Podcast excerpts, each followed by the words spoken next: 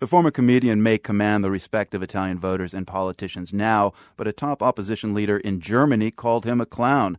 To be fair, what the German politician said was that he was shocked that two clowns won the Italian elections. The second clown he was referring to was Berlusconi, whose center right alliance did better than expected at the polls. That may not have been the most diplomatic way to express dismay about the election results, but it does highlight Europe's anxiety when it comes to what's happening in Italy. The world's Clark Boyd has more. European leaders had a good thing going with Mario Monti leading Italy. A technocrat committed to the European agenda of austerity and reform, Monti, it was felt, was making progress in getting Italy's economy back on track. But Monti and his followers failed to make their case to Italian voters. The thing they didn't explain is why it's necessary for Italy to face its austerity measures in order to stay within the Eurozone. Paola Subacchi is a research director at Chatham House in London. She says that instead, Italians chose the kind of anti Europe rhetoric embraced by Silvio Berlusconi's party and Beppe Grillo's Five Star Movement. The Five Stars movement expressed the mood of the nation, and I think is the nation which says 60% of people thinks that the euro hasn't been such a good thing for Italy.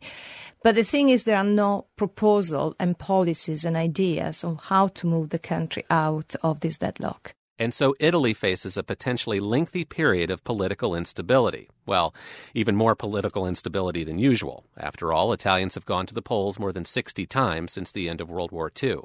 But this latest episode comes at a critical economic juncture for the country. And the result, political gridlock, is anything but cause for optimism, says Paul Mortimer Lee of BNP Paribas. It's very bad for Italian growth. Firms will delay investment, households will delay big ticket purchases, foreigners will put less money in Italy, the rating agencies will be thinking, do we downgrade Italy? And Italian borrowing costs will rise substantially. This is going to knock a half to 1% off Italian growth this year, and this is an economy that's already shrinking. And that's not just bad news for Italy. The country is the third largest economy in the Eurozone. Johan van Overtveldt is the author of The End of the Euro. Italy is close to 20% of the Eurozone economy, uh, which means that if things start to go really bad there, we will feel it very much in all the other Eurozone countries. But of course, the rest of the world will also feel uh, the impact of that kind of problem. And that means here in the United States as well. The economic recovery here is shaky. Massive budget cuts loom at the end of this week, our own kind of self imposed austerity measures. Throw in a new bout of economic crisis in Europe, and you're bound to get a bit queasy if you're, say, the chairman of the Federal Reserve, says Steven Englander of Citibank in New York. If you're Ben Bernanke, you're probably sitting at the Fed saying, look, you know, this isn't over. There's still the potential for very negative shocks to come from outside the U.S and we need this buffer to make sure that our economy, which is just beginning to get its footing, uh, doesn't get hit by, by these shocks from abroad. In public, most European officials are expressing the hope that Italy can form a government and get on with its reforms.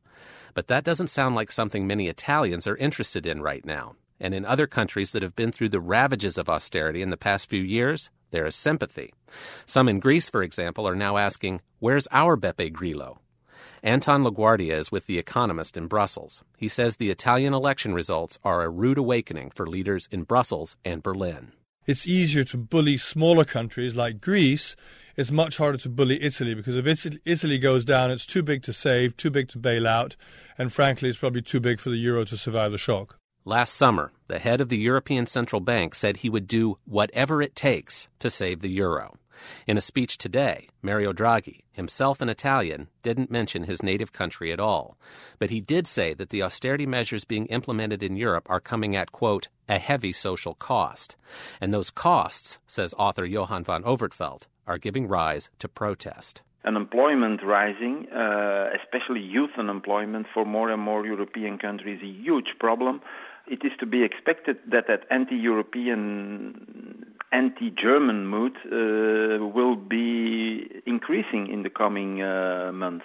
Van Overtveldt says that if there's one other lesson to take away from the Italy situation, it's this. The European project, a unified political and economic zone with policies coordinated across dozens of countries, is still far from being a done deal. For the world, this is Clark Boyd.